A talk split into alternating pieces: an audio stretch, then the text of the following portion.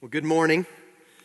We are so glad that you have chosen to worship with us. And if you need to hear that again, let me say it as clear as I can. You are loved. We could have all stood theologically when Melissa asked for the orphans and those connected to orphan ministry to stand up because, in a very real sense, one of the most and most, probably the most poignant and the most picturesque of the images for salvation is that of adoption that God in your life has adopted you. You were not a natural born son of Abraham, but He came to you, and as a Gentile, He rescued you out of the orphanage of your sin and brought you into His family. So you are loved. If you come here today with a heavy heart, maybe not feeling love, not, not acknowledging that, maybe you're, you're stuck in some place in life, whether in a sin, a hurt, a habit, you're stuck. Today is a day when if you turn with Him with your whole heart, down deep, not wanting a band aid fix, but wanting change from within, He says, Come to Him. He doesn't say, Work harder. The good news of Christ is not work harder. It's that song that we just sang. Come to Him, come to the altar. Do you know where the altar of the Christian life is?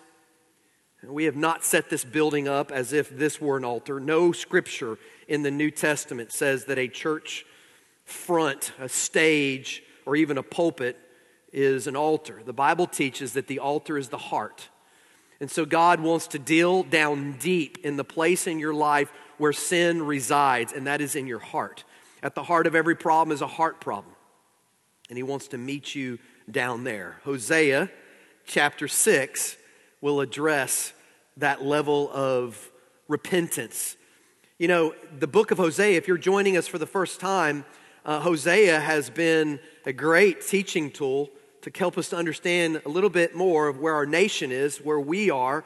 Um, the nation of Israel has been unfaithful, but God has been unfailing in his life, in his love, in his care. And in his faithfulness, he doesn't brush their sin and their shame and their destruction underneath a rug, he deals with it. In the previous chapters, the accused, Israel, this 10 nation uh, lost tribe, are going to go into obscurity. They're to be judged. He gives them the court case. He makes them stand and hear the ruling, and it is that of death. It's a death sentence. We've explored the death throes of a nation that's dying. Israel dies before God, and God, in his judicial um, punishment, says, I'm going to let this be. I'm going to let you have the things you want Assyria, you want foreign gods, you want foreign wives, I'm going to let you have them. And in so doing, that very thing that they wanted became their punishment. You say, You want your will to be done? Well, I'm going to let you have it. And in that process, it seems in chapter 6 that they have some repentance. But don't jump to conclusions too quick because as it is read, as the, as the chapter 6 and 7 unfold, they are not true in their repentance. In chapter 7, verse 10, it will say, They do not return to the Lord nor seek him. In verse 13 of chapter 7, it says, They have spoken lies against me. And in chapter 7, verse 16, it says, They return, but not to the Most High. They don't return upward. So this text, Hosea 6 and Hosea 7, is shallow repentance, false repentance. For some of you, you have come to God with the same issue over and over and over, and nothing has stuck, right? It hasn't worked. And you still want a pragmatic answer. Well, today you're going to get a theological answer. We're going to diagnose why it's shallow and why shallow repentance doesn't work. So we're going to we're going to attack this text with that kind of ferocity. I am the one on trial. All right, I'm looking at my life and I'm saying and seeing where am I not letting God go deep?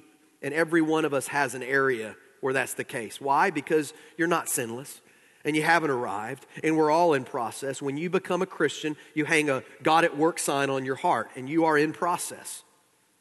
And so often it's the shallow repentance that keeps God from doing what he really really wants to do. So in chapter 5, we saw God is like a lion, and he has pounced and killed Israel. And has, like the lion does, he has dragged her off. Of course, the tool that he uses is Assyria. Assyria is, in chapter 6, about to pounce and drag the carcass into the cave. Okay? So, in that statement of pain, they look at it, and it seems that they sincerely repent until you read the rest of it. Uh, there's something wrong with this confession. I heard a, heard a story, I've used it before, it always makes me chuckle. A man uh, was feeling guilty about cheating on his IRS tax returns, so he sent a check to the IRS. And in the check, he sent a note, and it said, I feel so guilty for cheating on my taxes. I had to send you this check. And if I don't feel any better, I'll send you the rest. Right? There's something wrong with that confession. And there's something wrong with this confession. Confession, you can see it from the first verse. Verse 1 of chapter 6. Come, let us return to the Lord. Oh, that sounds good. Let's go back to God. Let's go back to church service. Let's go back to Bible study. Let's go back and try prayer again. Let's return. Why? Why repent? Why turn? Look at their reasoning. See if you can see what's wrong with this confession. For he has torn us, that's true, like a lion, chapter 5, he's torn us. But he will heal us, he has wounded us. In chapter 5, we saw that what God was like, he was like an incurable wound to them. He was going to fester them from within because of their rebellion. And their hope is that he would heal them. And it says that but he will bandage us. What's wrong with that? That sounds pretty good, doesn't it? The problem with that is that they are more interested in healing than they are cleansing. That's your first point, should be on the screen. They are more concerned for healing than cleansing. They saw their nation in difficulty and they wanted God to make things right but they did not come with a broken heart and a surrendered will. How many times have you done that? I know I've done that a lot. I want the quick fix. I want happiness, not holiness. I want comfort, not character change. I want my change of my circumstance, not my change of character. Many times in my own ministry, personally, and in so many others that have come to me, they, they are looking for God to be a celestial lifeguard, to throw them a lifesaver. Deliver, deliver them from danger, not deliver them from their sin. Because they recognize, if they're theologically illumined, they recognize that the sin problem is inside, not without. But they've hoarded and they've hided and they've pretended, and so they don't want God to deal with that. They shed more tears over remorse from their suffering than they do over remorse for their sin. And that is not where God wants them. Verse 2 How long will all this take, Israel? You got an idea of what God wants to do in your life? How long is that going to take? Look at verse 2. He will revive us in two days. He will raise us up on the third day. That's how quick it'll happen, that we may live before Him. What's wrong with that confession? Well, they are more interested in a quick fix than in something that would stick. If you knew that the problem that you had would require a decade to really deal with it, would you be okay with that? That for you to deal with that demon, for you to deal with that boogeyman in the closet, for you to deal with that disabilitating fear of failure or fear of rejection, that it would take 15 years of trials and tribulation for God to dig down deep. Are you open to that? Deep cleansing? Let me read it again. Look at the blind optimism. He will revive us after two days. He will raise us up on the third day that we may live with him. They, they were like so many false prophets in Jeremiah's day who offered the nation superficial remedies, but it never got to the heart of the problem. they, were, they were like physicians trying to put suntan lotion on a tumor. Instead of dealing with the heart surgery, the, the deep surgery, the drastic surgery that it took, expecting a quick fix is one of the marks of an unrepentant heart that doesn't want to pay the price for deep cleansing. But if God really loves you, He is not an enabler. If God really loves you, He is not one who wants to put a band aid on a bleeding artery or suntan lotion on a tumor. Too many, so many years ago, there was an article in a newspaper about a real man named Al Johnson. He was a Kansas man and he had given his life to Christ. He came to faith in Christ. And what makes his story so remarkable is after, it wasn't his conversion, it was the fact that after his conversion, he had deep desire for cleansing and he confessed uh, to, the, to the police that he had in his teenage years robbed a bank. And the statute of limitations was too long, and so uh, it, it, he couldn't be tried for that. But in repentance, in, in uh, complete and total change of heart, he not only confessed the crime, he voluntarily repaid his part of the stolen money. Now, that is total reconstruction of the heart. Where the altar is not a Sunday morning, the altar is your heart. And you say, God says to you, don't try harder. He says, come to me. And in this case, he comes to you and inside and does the deep cleansing. So, verse 3. So let us know. God, come on, let us know. When, when is this all going to happen? We only we got two or three days. I'm coming to you with my problems, and um, I know I know you invented time, but I got to watch, and I'm going to time you on how fast you'll get me out of my problem. Deliver us from my evil that I've caused, and do it quickly. So let us know. Let us press on to know the Lord. That sounds good. His going forth is as certain as the dawn. What is this? God, you are, you work like a clock.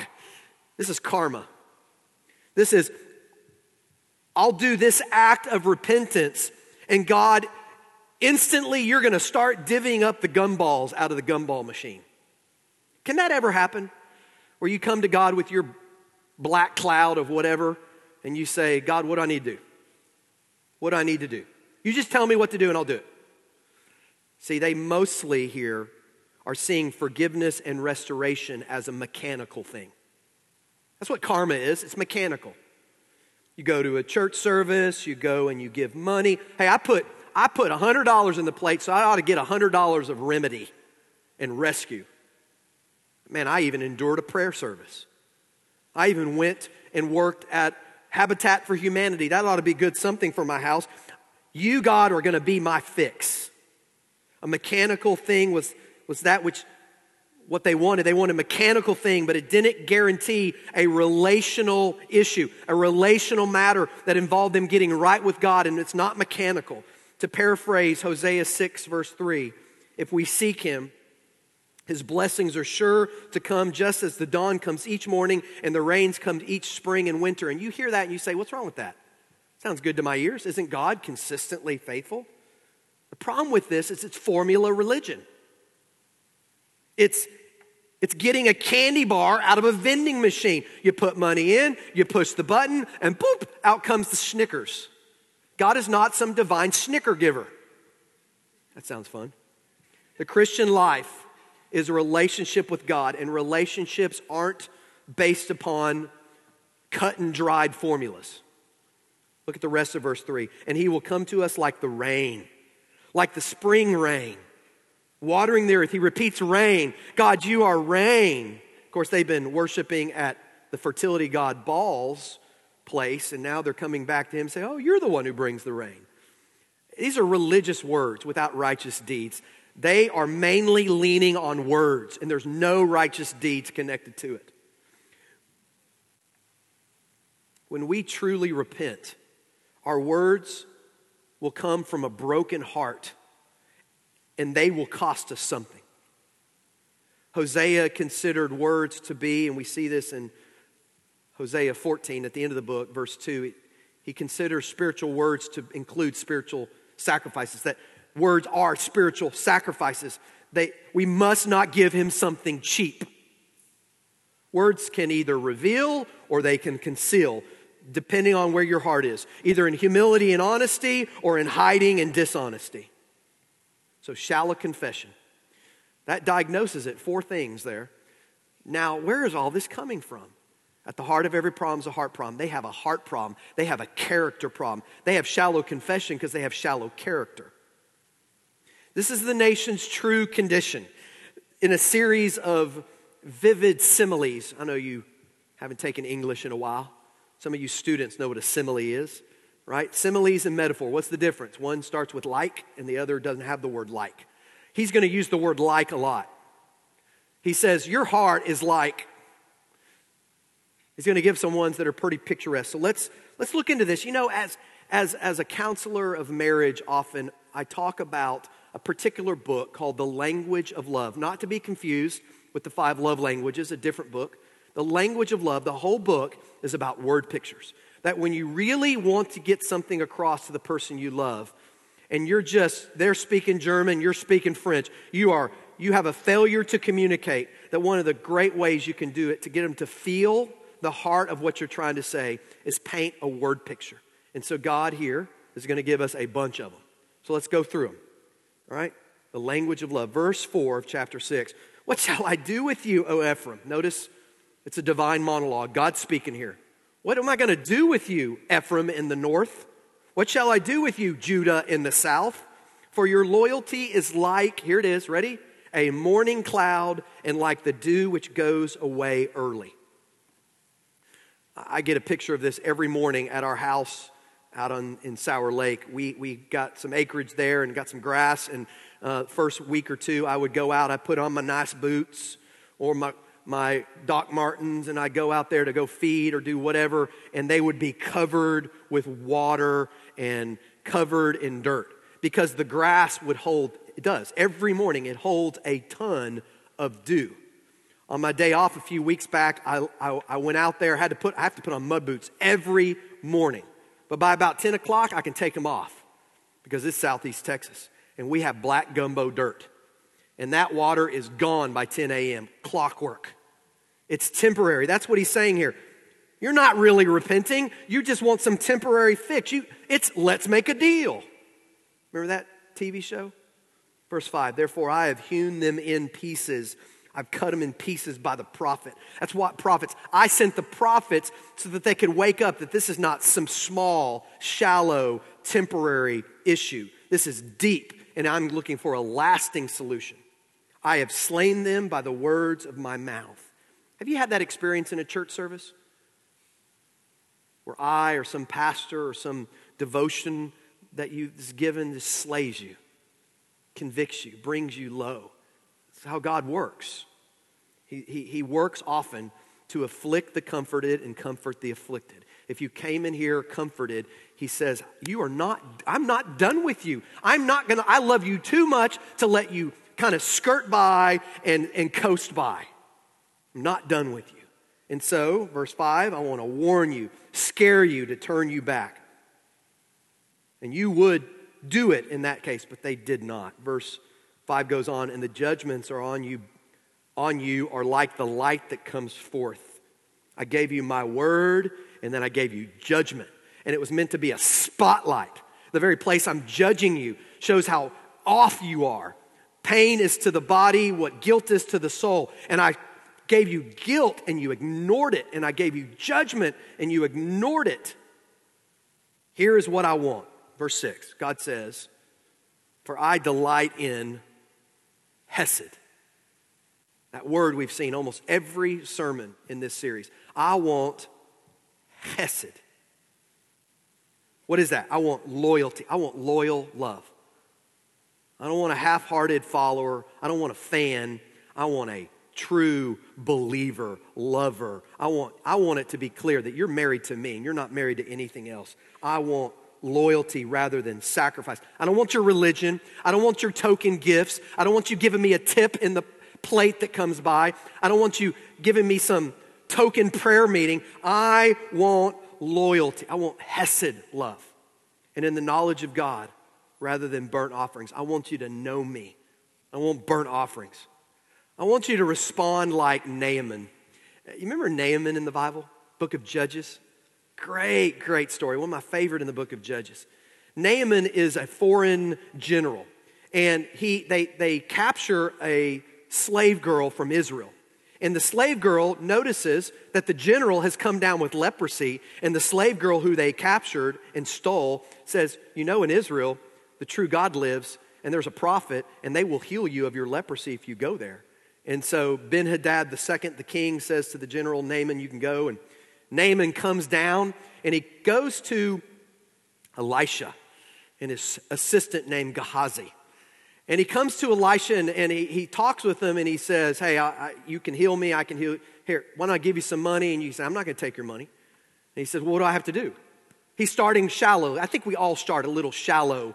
We, we start swimming in the shallow end of the repentance pond. And he says, Just tell me what to do. And he says, Well, just go wash in the Jordan, your leprosy will go away. He says, That old muddy river, we have great rivers up in Damascus and in the north. Let me just tell me to go up there. That's a better, right? a little more flair to it. That's too simple. And Elisha says, I'm done. And Gehazi comes to him in a moment of brilliance and he says, he said, if if Elisha had told you to do something difficult, you would have been okay with it. But Elisha tells you to get cured, you got to do something simple, and you're not okay with it? That doesn't make any sense. Light bulb comes on. Naaman has a full repentance. And how do you tell? Because in the next verse, he says again, hey, hey, can I give you a bunch of money? And Elisha, like Paul and Silas in the book of Acts, they say, We're not going to take your money. Paul and Silas from the sorcerers who came, We're not going to take your money other men of God say, We're not going to take your money. He wants to pay him. He says, Well, here, at least give me two donkey loads of dirt. I mean, this is such a big deal. Let me take dirt from the Jordan River. That's how powerful that Jordan is. And let me go and take it back to the north, and I'll use that as my little bit of Israel, right? And he doesn't say yes to that. He says, Well, okay, here, I have, old king, he's old. I mean, he's got arthritis, he's had knee replacement, hip replacement. He's just, He's like bionic man. He can barely move. And when he goes to worship his false god, Hinnon, when he goes to, sorry, Rimmon, when the old man goes to worship his false god in his temple, Rimmon, he, he, he can't quite get down to knee, to kneel. And so I've, I could go back and I could be your ambassador and I could help him kneel. And when he kneels, I'll bow. And then maybe you could reach him with this good news of salvation in the true God? Oh, that's a clean, pure, sensitive conscience. He says, I lost my leprosy. Can I gain an ambassadorship? Huge. This is, this is Zacchaeus. This is the kind of reaction you get from Zacchaeus, the tax collector. He, Jesus comes to him and he says, Hey, before you come to my house, let me go clean house. I got some things I got to get straight. Half of what I owe, I'm going to give to the poor. And if I've done anybody wrong, if I've cheated or stolen, I'm going to pay him back. How many times? You know your Bible? How many times? Four. Right? Remember Matthew, the tax collector, another tax collector that Jesus goes to and reaches for his name? Matthew, and coming to faith, he says, Hey, I'm, I want a total repentance of everything in my life. Can I get all my tax cheating buddies and all my wicked prostitute friends and my drug lords? And can I get them all? And can we all go and meet at my house? And Jesus, you come and win them with this good news you have? Can I throw a sinner's party and Jesus, you come? That's repentance. Who said this? Here's another great, full, total repentance. Who said this? Do not urge me to leave you or turn back from following you. Where you go, I will go. Where you lodge, I will lodge. Your people will be my people. Your God will be my God. Where you die, I will die, and there I will be buried. Who said that? Ruth to Naomi. Ruth, a Gentile woman, Naaman, a Gentile man, Zacchaeus, a tax collector, Matthew, a tax collector. That's what God wants. Total repentance, where you take all that you have, all that you stood for, and you say, It's all yours. Take it, use it, mold it, make it what you want it to be. Verse 7 But no, like Adam, they have transgressed the covenant. They didn't do that. They didn't do that. They weren't Naaman. They weren't Ruth. They weren't Zacchaeus. They weren't Matthew. They, they were half hearted, like Adam. Do you recognize God is a creationist? He believes that Adam was a real person. You know, in our day and age, probably only about 20% of churches in America believe that Adam and Eve were real people. God believed that Adam and Eve believes Adam and Eve was a real person. Anyway, side note. Brilliant, I know. There they have dealt treacherously against me. They broke the covenant. They deal treacherously against. This is moral rebellion. They have no apologies. God promised Adam his blessings if he obeyed his commandments. And what did Adam do? He made a beeline for that tree. He deliberately disobeyed. Israel did the same thing. Israel had a covenant in Deuteronomy 28 that if they obeyed, they get to stay in the promised land, but they deliberately ran after these other gods, broke the covenant. Verse 8. Gilead, looking now to the other side of the Jordan, is a city of wrongdoers, tracked with bloody footprints. They're a bunch of thieves and murderers. And as raiders wait for a man, so a band of priests murder on the way to Shechem. They probably had this story. Somebody, some priests got together and killed some people. They, he's probably pointing to something that actually happened in their day. Some priests, these surely they have committed crime. The, these law officers were the ones killing. These guys who were supposed to be the, the law enforcers were a band of murderers. What do I do with that? God says. Verse 10 In the house of Israel, I have seen a horrible thing. Ephraim's harlotry is there, Israel has defiled itself. Also, O Judah, there's a harvest appointed for you. So, verse 10 is the north, verse 11 is the south. These all 12 tribes have a harvest. You know what a harvest is, right? What do you do at the harvest? The crop's ready to come in and chop it down. Right? I'm going to cut you down. Both Israel and Judah had an appoint. You're going to reap what you sowed. So, what is the first image? It's that of the morning dew and the morning cloud. He says, I want Hesed, and all you give me is this whisper of love. You are a fickle fan, and I'm not looking for fickle fans. I want deep hearted lovers.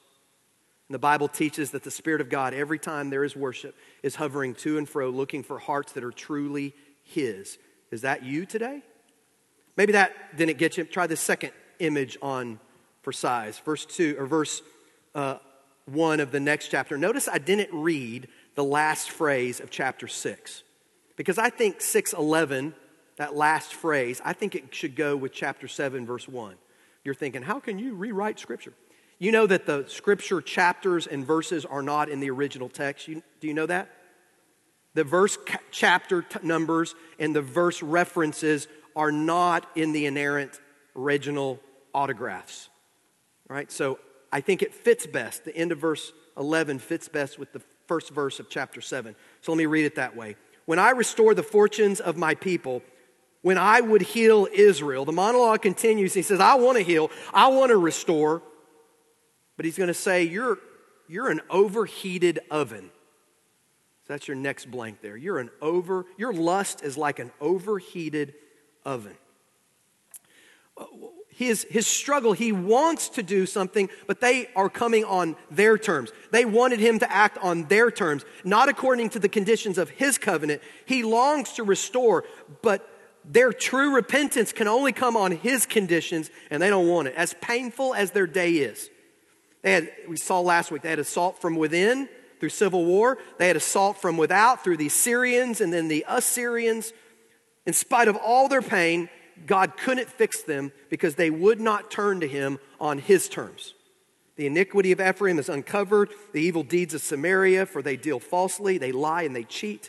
The thief enters in, bandits raid outside. Everywhere I go, verse 1 says, Everywhere I go, I look to heal them, but I can't because there's no repentance. They're giving me lip service, but I want life service. I got to deal with the heart, and they're just thrown out band aids and token religious acts. Verse 2 here's, here's why they did this. They do not consider in their hearts that I remember all their wickedness. I want you to wake up here. We have such a quick thought that when we do something evil, when we do something wicked, that God is some impersonal force that doesn't notice. Here he says, You, you don't remember that I remember. And I see there is no such thing as a private moment. Even in your brain, I can see your thoughts, and they are wicked. There's, what is it? There's no fear of God. They think he's a mere force. They did not believe that God was a person. He saw, he recorded, his eyes narrowed, he grew in his anger at the things that they did. God is not some impersonal yin and yang, he's not some impersonal scales in the sky. You go to a courthouse and they have blind lady justice and the scales. Most people think that that's the good and the bad that a person does. That is not how God works. That's not how our justice system works. Seems like every time I go on the prison weekend that we're pushing for here in a couple of weeks, love to have you go with me. As a, as a man, we're going to go into the state prison, Gist, and we're going to share the gospel. And I will all, almost always point out that these criminals, when they were judged and, and brought to trial and they, and they were declared guilty, it didn't matter how many times they helped the little old grandma across the street or how many times they remembered their mama's birthday. They don't consider that. All they consider, the scales of justice, are the preponderance of evidence. That's all it is. Is the evidence weighing heavy that you did this or not? If you kill somebody, it does you no good to go up there and talk about how many times you went to Sunday school, how many times you paid your taxes on time. That does you no good. Maybe in the sentencing part of it, but not in the guilt part of it. You're either guilty or not. We think God's like that. He kind of weighs up the evidence. That's not how our judicial system works, and that's not how God works. He is the person of God, and He has a name, and His name is Yahweh. Do you know what the name Yahweh means? Do you know what the name Yahweh means? It means I am. I am who I am. I've always been who I am. I'll always be who I am. I do not change. My ways do not change. Now their deeds are all around them. They do not remember that I do not change, and I do I remember they are before my face. Verse 2 ends. I see them. Everything they've done, I see them. David kills Uriah, and the Bible says there is evil that has been done in the sight of God. Cain comes to Abel, and he says, Come out in the field where no one can see, and he murders him. And God says to him, Where's your brother? Cain says, Am I my brother's keeper? God says, Your brother's blood is crying out from the ground. I see what you do. Elijah says to Gehazi, Gehazi, remember that assistant? Elisha and Naaman and Gehazi. Gehazi was Elisha's assistant. assistant. Elisha wouldn't take the money from Naaman when he healed him of his leprosy, but Gehazi snuck up as, as Naaman's going back up north. Gehazi catches up with him, kind of like an old Western. He gets on his horse and he rides up and he says, I'll take your money. He changed his mind. He lies about Elisha. Elisha wants your money now. Naaman loses his leprosy, and guess who gets his leprosy? Gehazi. Naaman gains an ambassadorship, Gehazi loses his ministry. And it says, Elisha says to Gehazi, Where have you been, Gehazi? Gehazi starts to give an excuse. Elisha interrupts him and says, Did not my heart go with you when you did what you did? I saw it all. God sees, He is personal. Your problem, my problem, is often that we don't fear God. We think we can get away with that lust and no one's the worse for the wear. But you have violated God with that. We don't cry over our sin enough. We don't weep over our sin enough. We don't act like it's that big of a deal because God is some impersonal force. Dark side, the light side, and we just can't offend it. No, no, no, no, no. You can't. Verse 3 With their wickedness, they make their king glad, and their princes with their lies. So instead of repenting, what did they do? This is timely. They took political routes. They saw the suffering, and they thought politics can handle it, the princes can handle it. Verse 4. Here's, here's what they did. But they are all adulterers. They just act like they're on the king's team. They're phony. They're politicians talking to politicians, and you have no clue who's telling the truth. They are like an oven heated by the baker who ceases to stir up the fire from the kneading of the dough until it is leavened. All right, so here's another image. Here's image number two like an overheated oven. Their passion for sin was like a fire in an oven. Now, in their way of doing it, they would take the wood and they would create coals. And at night, in order to cook bread in the morning, so they didn't have to get up at the break of dawn and build the fire again, they would do what they call bank the oven. They would take and they cover over the hot, red hot coals, they would cover them over with other soot, and it would create a red hot thing. And so by the time the baker got up in the morning, the fire was ready. He didn't have to get up throughout the night. The oven was so hot, he could ignore it.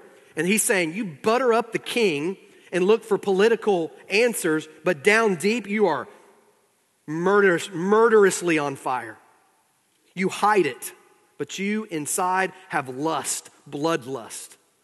Verse 5 On the day of our king, a festive occasion, the princes became sick with the heat of wine. Hosea here describes a uh, a time of celebration, a palace celebration, during which the king and his officers get drunk. And this gives the king's opportunity, the king's enemies opportunity to kill them, kill him. The fuel for their fire was wine, and it gave them the opportunity to murder and assassinate. Alcohol and sin often go together. He stretched, the king stretches out his hands with the scoffer. He, he holds out his hands for a toast.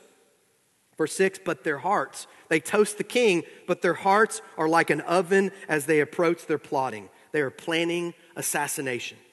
Their anger smolders all night. In the morning, it burns like a flaming fire. Something is brewing. All of them are, like, are hot like an oven, and they consume their rulers. Assassination. And remember, Israel had five kings in 13 years, and four kings were assassinated in 20 years. How is Israel supposed to get a new king? How is Israel supposed to get a new king? To kill off the old one? I mean, David was adamant that he wasn't going to do that. And he was a man after God's heart. How do you get a new king? A prophet is raised up. A prophet chooses the king through God's will. He anoints the king, and before that king takes a, a step of rulership, he requires that king to make a vow. That king takes an oath before God to honor him. And then the people, with that God honoring king, the people can honor the king.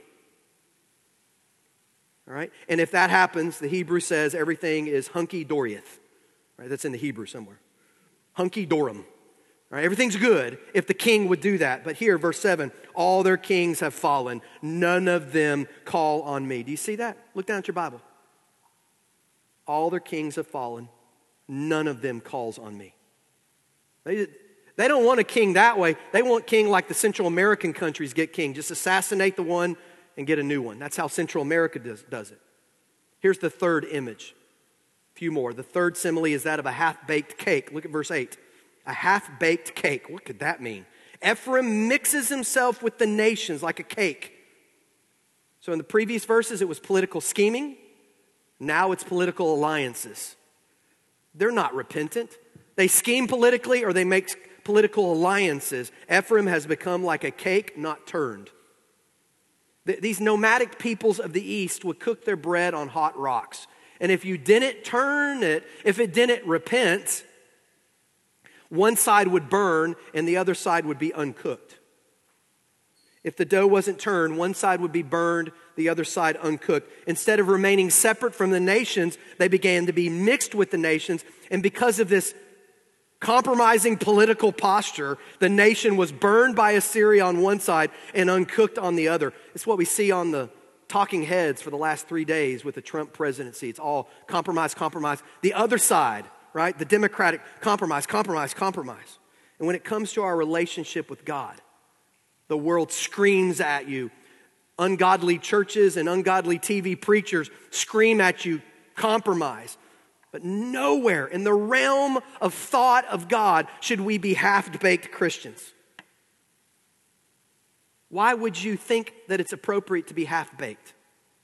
No turning, no repentance leads you to a place where you have to deal with the mob. You ride with outlaws, you die, you make alliances with the world. You are in too deep. C.S. Lewis had a great definition. He said, Every sin is a good thing gone bad. Right? Where you make an alliance, God says sexually, that's a good thing. Sexual intimacy is a good thing. But it's meant for monogamous, loyal, committed, mature people who have loyalty to each other. And then it's good. Outside of that, you take the fire out of that house, the fire burns. You take the fire out of the fireplace, it burns the house down. And that's what we see in our culture. Sin is taking a good thing and it ha- making it bad. It's a good thing gone bad. Money is a, is a good thing. We have to use it. We got to make it. It's, it's profitable to, to work hard and good, hard work pays off. But if you live for it, if you take a good thing and you make it bad and it becomes your God and it becomes your reason for living and it becomes your sense of security and your net, it becomes a bad thing. So here's the fourth image, a couple more. Continuing the theme of compromise, Hosea describes Israel as a graying man and not knowing it. Verse 9 Strangers devour his strength, and yet he does not know it. Gray hairs are sprinkled on him, yet he does not know it. He is old before his time, and he is ignorant of it. though the pride of Israel testifies against him. the pride of Israel is the Israel's national glory, which had greatly eroded since the time of Solomon. He says, You don't recognize that you're bad. You're a bad human. You don't recognize that that means you don't do that. That's what it means. Look at your life. Is life great? Seems like that's all I do in counseling these days is just hold up a mirror.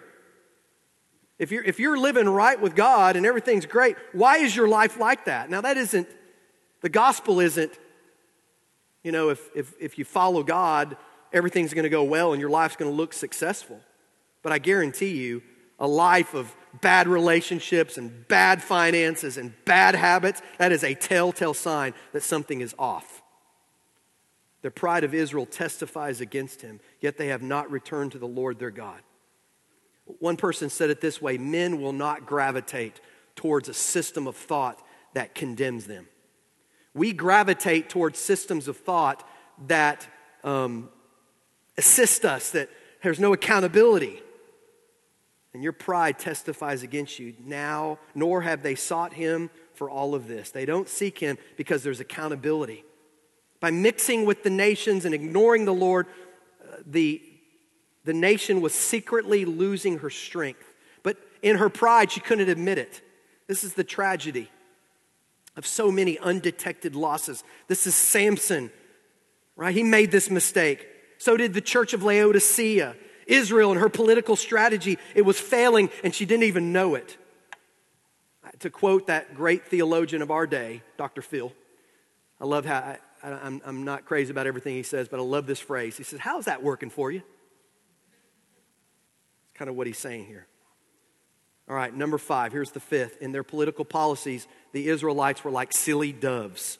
Verse 11 So Ephraim became like a silly dove without sense. They're mad. You ever dove hunted, dove hunt, you, you know that they flick from mesquite tree to mesquite tree. They go crazy. The first thing they do, verse 11, they call to Egypt, and they go to Assyria. They're here and they're, they're fly, flying back and forth from this tree to that tree. First they turn to the Democrats, then they turn to the Republicans, then they turn back to the Democrats, then they turn to the Republicans. God says some trust in horses, some in chariots, some in Clintons, some in Trumps but we trust in the name of the Lord our God. You're a silly dove. And that isn't how it's supposed to be. How's that working for you?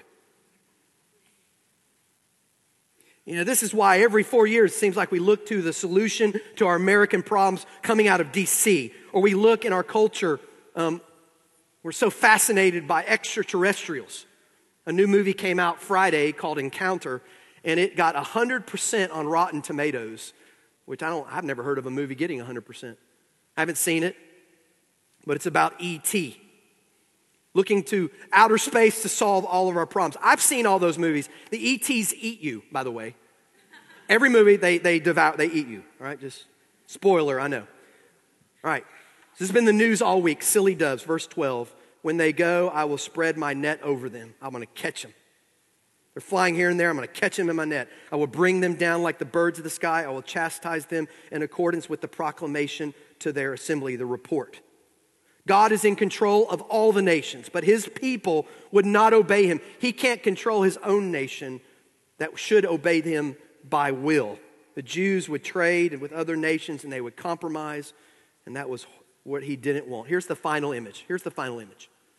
The final image is that of a faulty bow because God could not depend on Israel to be faithful.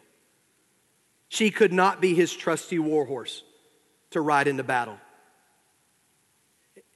And maybe that's why in your life, God, you want him to use you. I prayed this morning, I want more significance in my life. I want to be used more. That's a scary prayer. There's three very scary prayers. The God guide me prayer, because he might tell me to go somewhere I don't want to go use me prayer. He might use me in a way I don't want to be used because of whatever pride, prejudice, something. I'm like, I don't, I don't want to go to that person. Don't use me there. Use me here. Use me in my little place. I don't want to be used over there. And then one of the other most scary, dangerous prayers you could pray is the cleanse me prayer. Cleanse me so I can be used, so I can be guided. I think we start with that. But he doesn't want to put a band aid on a bleeding artery. He doesn't want to put suntan lotion on a tumor. He wants to dig down deep in drastic surgery. Verse 13 Woe to them, for they have strayed from me. Destruction is theirs, for they have rebelled against me. I would redeem them, but they speak lies against me. They change my word. Where there's, there's no longer any merit in what I say because they skew it. Can that happen to a nation? Where they say, Well, God never said that. Verse 14, they do not cry to me from their hearts. Oh, yes. When they wail on their beds for the sake of grain and new wine, they assemble themselves. They, they, they, don't cry because of the cause of sin. They're crying because of the, they are crying because of the cause of sin. They aren't crying because the, they're crying because of the effect of sin. They turn away from me because of the, the cause, the, the effect, not the cause. They, they just are upset over the danger and the lack of happiness. They don't want holiness although I train them and strengthen their arms. All, everything they have as a nation came from me, but they devise evil against me. Verse 16, final verse. They turn, but not upward. They turn everywhere like a silly dove, but they don't turn upward. The word here for upward is really close to the word most high. They don't turn to the most high. The idea here is they are like a deceitful bow, they are not sighted in. Rick, you hunt bow hunt a lot. You always got to sight in that bow every year. Every year you come out with that new gun, you got to re-sight it in. You can't trust it. If you can't trust it, you're not going to shoot with it. Their princes will fall by the sword because of the insolence of their tongue. You are answering back at me. You're talking back to me. This will be their derision in the land of Egypt. God had called Israel, He had trained them, so they should have hit the target. But here they are they could not win the battle. They are in, as a nation, they are in failure mode. You know, when a, when a nation gets rid of their Bible and starts saying things that God never said, they have no answers. They have no real answers. When, when a culture gets rid of the Bible, they have no answer. There's no answer for what's right and wrong. There's no answer for what is marriage or not marriage. There's no answer for what it means to be a man or be a woman. There's no answer. No answer for what it means to have death and the glory of death having eternal life. There's no answer for rescue, there's no answer for life. It is great to have a Bible. It is great to have a word from God where He goes on record in pen and paper and says, Thus saith the Lord. 1,400 times in Scripture, Thus saith the Lord. You can depend on it. It's great. Jonah is a great example of a faulty bow. In Chapel, in Chapel in Moby Dick, the book, Moby Dick, uh, Father Mapple said this in that book. I love that. He said, And here, shipmates, is true and faithful repentance, not clamorous for pardon, but grateful for punishment. And how pleasing to God with this conduct in Jonah is shown in the eventual deliverance of him from the sea and the well. Jonah praises God for the well. Did you know that? Have you read that story? We're going to study it here next year. We're going to study Jonah.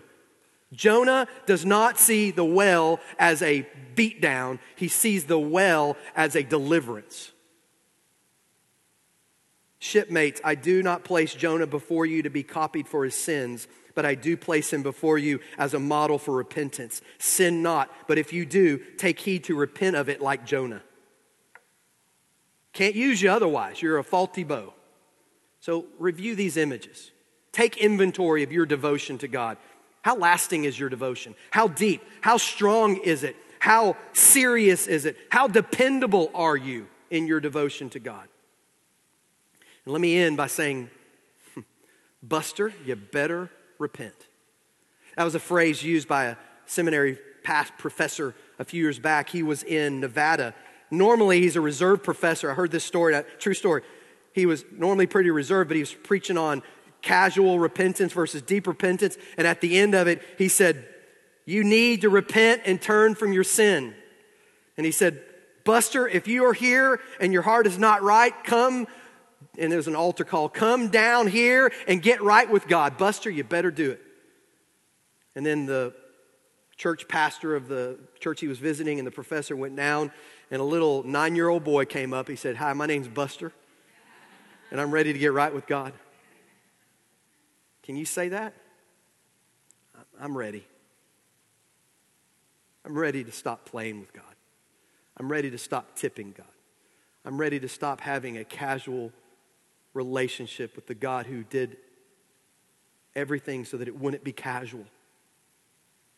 I'm ready to say yes to his divine proposal to be married to me. I'm, I want to be his lover. I want my colors to shine true.